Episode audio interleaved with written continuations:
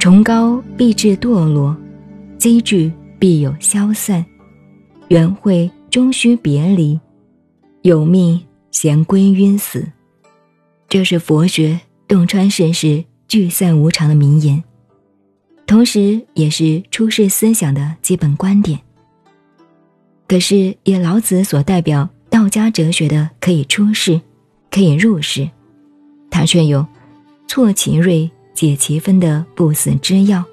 常保散而未尽的七字真言。功遂身退，天之道，其中去了一个助语词的之字，真正只有六字真言。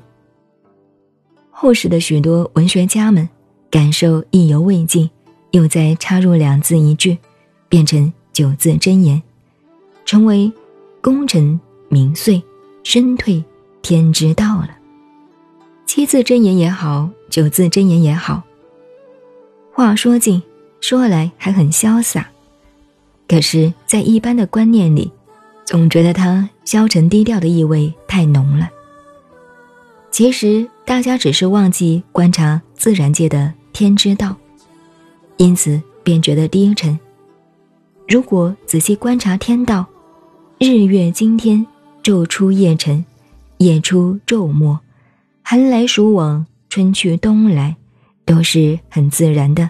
功遂身退正常现象。植物世界如草木花果，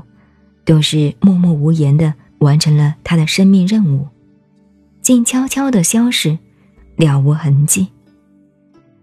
动物世界生生不已，一代交替一代，谁又能不自然地退出生命的行列呢？如果说有，只有人类的心不肯死，不肯甘休，永远想在不可能永久占有中妄图占有，妄想违反自然，何其可悲啊！至于老子这些名言，究竟是正言天道不易法则的自然哲学，或是对他当时生存的时事有感而发，用来警觉世人，似乎不需争论。但是我们的上古的历史文化中，原来儒道并不分家的共同观点来看，孔子、孟子以及其他诸子之学，动称先王，也都极力推崇尧舜的作为。尧舜之道的值得赞扬，那便是功遂身退天之道的最好范例。至于三代以后，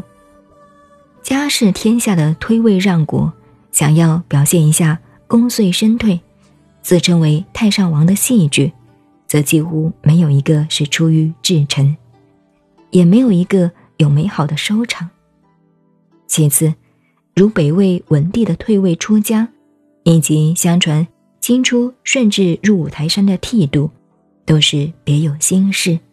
绝非功遂身退的情怀。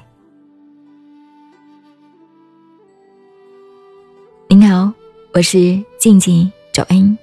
微信公众号 FM18848，谢谢您的收听，再见。